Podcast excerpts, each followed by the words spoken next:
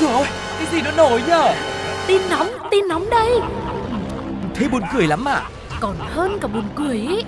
Chuyện là như thế này này. Ui sao bí hiểm thế? Thế rốt cuộc là vì sao? Như thế nào? Nghe đi rồi biết. Nóng bỏng tai Sugar và Tuko xin chào đón quý vị đã quay trở lại với không gian của Nóng Bỏng Tai cùng với rất nhiều những câu chuyện của chúng tôi đã đang sẵn sàng để mời quý vị cùng khám phá. Và ngay sau đây không gì khác hơn đó chính là Nhất định phải bàn. Nhất định phải ban. Nếu như trong các bộ phim truyền hình, thông thường khi chuyện ngoại tình vỡ lở ra, nhân vật nam sẽ thường phải vo đồ bứt tai không biết phải xử trí ra sao, giải thích thế nào cho phải. Mà cũng chẳng cần phải trên phim, ở ngoài đời thực nhá. Mà ở trong cái tình huống bị phát hiện chuyện xấu của mình thì ai mà chẳng sợ hãi và hoảng hốt. Ừ. Tuy nhiên, đối với một người đàn ông ở Tuyên Quang thì lại khác. Khi mà chuyện người này ngoại tình bị phát hiện, à mà chẳng biết có phải bị phát hiện hay không, nhưng mà chỉ thấy anh này rất là bình tĩnh, tổ chức họp mặt gồm có ba người, anh này, vợ của anh và nhân tình của anh nữa. Nội dung cuộc họp mặt độc lạ với những thành viên lạ độc này Ừ. cũng được bắt đầu với chia sẻ của anh chồng. Ờ, tất cả chuyện cũ, bây giờ chả ai đúng ở đây cả. Anh thì sai với hai người và không ai là không sai hết. Anh muốn xây dựng gắn bó gắn kết, không có gì không thể giải quyết trong hòa bình. Ngồi lại nói chuyện với nhau, không trách móc, không chửi bới thì sẽ đưa ra được nhiều giải pháp tốt đẹp cho tất cả mọi người. ừ, tiếp tục với tông giọng bình tĩnh và ổn định như chưa từng có cái sự chột dạ nào ở đây hết. Anh chồng cũng dành giọt đưa ra các cái giải pháp tốt đẹp mà anh đã chuẩn bị. Cụ thể là thế này nhá. Cái đầu tiên ấy, anh sai thì anh nhận, anh xin lỗi. Và đến bây giờ về phía H tức là vợ, tại sao vẫn còn dây dưa nói chuyện vì không muốn làm à, cháu T vất vả, khổ, làm ảnh hưởng đến con nên muốn tìm hướng giải quyết tốt đẹp. Còn em, tức là cô bồ, anh cũng không bỏ được em. Thế nên cả ba ngồi nói chuyện công khai mọi chuyện, nói chuyện hài hòa, sống với nhau được, không việc gì phải làm kẻ thù với nhau cả. Ừ. Vậy nên phương án chốt lại cuối cùng là Thế bây giờ mình sống minh bạch với nhau Về chung một nhà cũng được mà có sao đâu hả hai em Xây dựng cuộc sống tốt đẹp hơn. Đấy hai em xem có ok là không Thì chúng ta kết thúc cuộc họp. À không thì anh chồng không nói thế. Anh chỉ bảo là về nhà Sống chung một nhà minh bạch với nhau thôi. Ừ. Chỉ là chúng tôi là quá muốn kết thúc luôn dùm chị vợ. Chứ ai mà đến đây mà còn bình tĩnh họp hành được nữa bao giờ.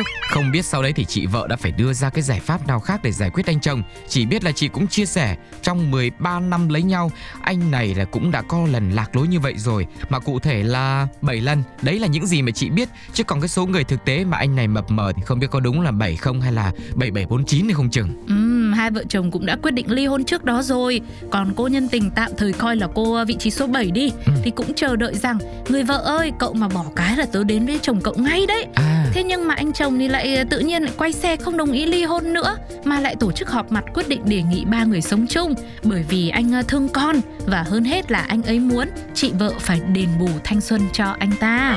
Ôi rồi ôi Khiếp, đã bao nhiêu lần như thế mà vẫn muốn người ta đền bù nữa nhỉ? Ừ, thế không biết là thanh xuân của anh này cụ thể là gì? Thế là bao nhiêu bây giờ phải đền bù ra làm sao? Thì nếu, nếu mà có khi anh anh đề đạt biết đâu là có thể đền được luôn thì sao nhỉ? Nhưng mà công nhận là các chị này cũng bao dung đấy. Ừ. Mới thông cảm cho hết lần một, lần hai rồi đến lần thứ bảy như thế ờ, Rồi anh trái tim anh này cũng phải rất là bao la Ừ. Mới có thể ôm trọn được rất nhiều những trái tim khác vào lòng mình như vậy Vâng thôi chuyện tình cảm khó nói Với cả Ừ. thực ra trong một cuộc hôn nhân khi mà người ta có con rồi Thì nhiều khi người phụ nữ cũng sẽ có rất nhiều những cái cảm xúc Và rất nhiều những cái suy nghĩ về con ừ. à, Vì con nên là mình phải cố gắng thêm một tí Vâng Thế thành ra mỗi lần mà chồng cứ bình tĩnh nhẹ nhàng nói đưa ra các giải pháp Thì có thể chị nghĩ là anh này đã định quay đầu rồi Hay là cái yếu tố cốt lõi ở đây cái thái độ nhỉ Ừ. Tức là chính cái sự mà bình tĩnh của anh ấy đã khiến cho những người xung quanh cũng bình tĩnh không kém. Ừ hoặc là mọi người phải cảm thấy hoang mang. À dùng cho anh ấy. Không hoang mang cho chính mình. À. Tức là thấy anh bình tĩnh quá Ừ. Hay là mình ờ, kiểu dối lên như thế này Thì mình mới là người có vấn đề? Nghi ngại nhân sinh quan Đúng rồi. Thế tự nhiên tự nhiên tôi cô nói thế thì thấy anh bình tĩnh quá. Vâng. Thế mà chị vợ thấy cũng bình tĩnh quá thì không biết chúng ta có phải là người mới chính là người đáng lo hay không? Vâng, thế không biết là cộng đồng mạng có còn bình tĩnh trước câu chuyện này hay không? Hãy cùng nghe họ chia sẻ nhé. Ok. Tuấn Hưng có gấp đôi yêu thương, đây có gấp ba yêu thương, tuyệt vời. No, no, no, no. Chắc quan thượng phim cung đấu, xuyên không vào ông này rồi. Theo mình thì chị vợ này cũng phải kiếm thêm ăn nữa về cùng để kết nối yêu thương. Nani? Nhất định phải ban nếu như câu chuyện bên trên là nỗi khổ của những người phụ nữ khi gặp phải người đàn ông tham lam, thì câu chuyện sau đây cũng vẫn là nỗi khổ của những người phụ nữ. Họ cũng khổ vì đàn ông, nhưng không phải vì người đàn ông đấy tệ bạc ờ, với mình hay là kém cỏi, mà vì người đàn ông đấy này đang ở đâu mà vẫn không chịu xuất hiện để cưới con gái mình nhỉ. Nói xa nói gần không bằng nói thẳng, nhưng mà có những chuyện khó nói, tế nhị, nên người ta không bao giờ chọn cách đối diện với nói cả. Họ giấu ở trong lòng rồi lâu lâu tích tụ trong người ấy tạo nên một cái khối cảm xúc tiêu cực lắm khiến cho người ta bị ảnh hưởng tâm lý rất là nặng nề. Như một người phụ nữ họ chịu gần 60 tuổi mà chúng tôi muốn đề cập tới trong câu chuyện này cũng thế này. Cũng vì buồn mà hóa ra trầm cảm nặng. Bà rất lo lắng về chuyện hôn nhân của đứa con gái 30 tuổi của mình. Bà nói con gái dù đã tuổi một mớ rồi nhưng mà đến nay sao vẫn không chịu lấy chồng thế nhỉ? Ừ, bà này cũng đã dùng đủ mọi cách mới đầu là dỗ ngọt khuyên nhủ. Sau này á, bà còn thường xuyên cãi vã chiến tranh lạnh hơn dỗi con gái cũng chỉ vì vấn đề thành ra lập thất của con nhưng mà cũng chẳng thành công Thời gian trôi qua, bà chịu cảm giác mọi người xung quanh đang cười nhạo mình và khóc lóc suốt ngày thôi. Tôi cảm thấy mình thua kém người khác và cuộc sống của tôi không tốt bằng những người khác. Bà Triệu nói như thế đấy. Mãi cho đến khi gia đình đưa bà Triệu đến bệnh viện để điều trị, họ mới phát hiện là bà bị trầm cảm rồi. Sau một thời gian được bác sĩ lập phác đồ điều trị chuyên nghiệp, hiện nay tình trạng của bà đã dần được cải thiện. Câu chuyện của người phụ nữ này sau khi được đăng tải lên mạng xã hội đã dấy lên nhiều cuộc tranh cãi xung quanh vấn đề áp lực kết hôn mà nhiều thanh niên phải chịu từ cha mẹ. Nhiều người trẻ hiện đại cho rằng hôn nhân là một phần bổ sung thú vị giúp nâng cao cuộc sống của mình, giống như là kem tạo nên vị ngọt và hấp dẫn trong một cái chiếc bánh vậy đấy. Tuy nhiên hôn nhân không phải là tất cả của cuộc sống đâu. Đối với nhiều người trẻ thì họ coi trọng cái sự độc lập và phát triển cá nhân hơn.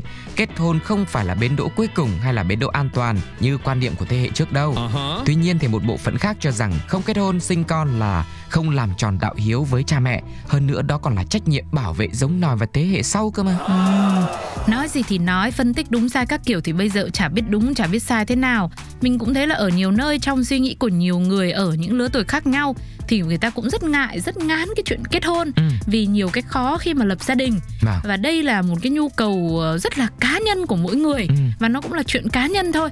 Nên mình cũng không thể sống thay được người khác để mà đưa ra lời khuyên hay là phải có cái sự ờ, ép buộc như thế nào Ừ. mà cũng không nên vì ai đó muốn mà mình phải làm Vâng. cái chuyện mà mình chưa chắc chắn đúng không ạ? Chính xác. Thì thực ra mà nói câu chuyện này nó còn rất nhiều những cái yếu tố Ừ. và nó phải phù hợp vào tùy tình huống của các gia đình khác nhau nữa. Vâng. Thế có người lại cảm thấy là ô mình có thể hy sinh vì mẹ được Ừ. thì cũng vẫn là ok nhưng có người lại cảm thấy vẫn phải đấu tranh được thì ở mỗi cái cách thức như thế thì chúng ta phải có những cái phương án linh hoạt ra làm sao để cho mà cái việc giao tiếp giữa hai thế hệ là giữa phụ huynh cũng như là con cái cũng sẽ được lúc nào cũng thông suốt để tránh xảy ra những cái câu chuyện đáng buồn như là tình trạng à, bệnh tình của người phụ nữ họ Triệu trong câu chuyện vừa rồi. Vâng, thế thì không biết là với cái câu chuyện là một người độc thân mà nhiều người khổ như thế này cộng đồng mạng đã chia sẻ gì, chúng ta sẽ cùng nghe ngay sau đây nhá. Thà độc thân còn hơn va phải người không ra gì rồi lại đơn độc trong chính hôn nhân của mình. Mình 40 tuổi đây mà còn chả có ai dục gì, ai cũng bỏ sướng, nhưng nhiều khi cũng tự mệt mỏi lắm mọi người ơi. Oh my god! Mẹ em cũng kiểu, mẹ ước có cháu, con muốn báo hiếu thì con kết hôn đi. tình yêu như tía thịt gà người trẻ háo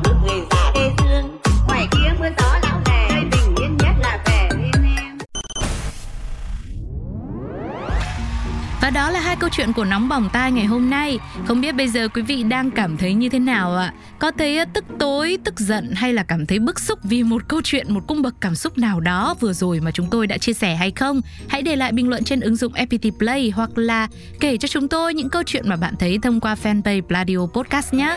Còn bây giờ thì Sugar và Tuko xin chào và hẹn gặp lại. Bye bye. Bye bye.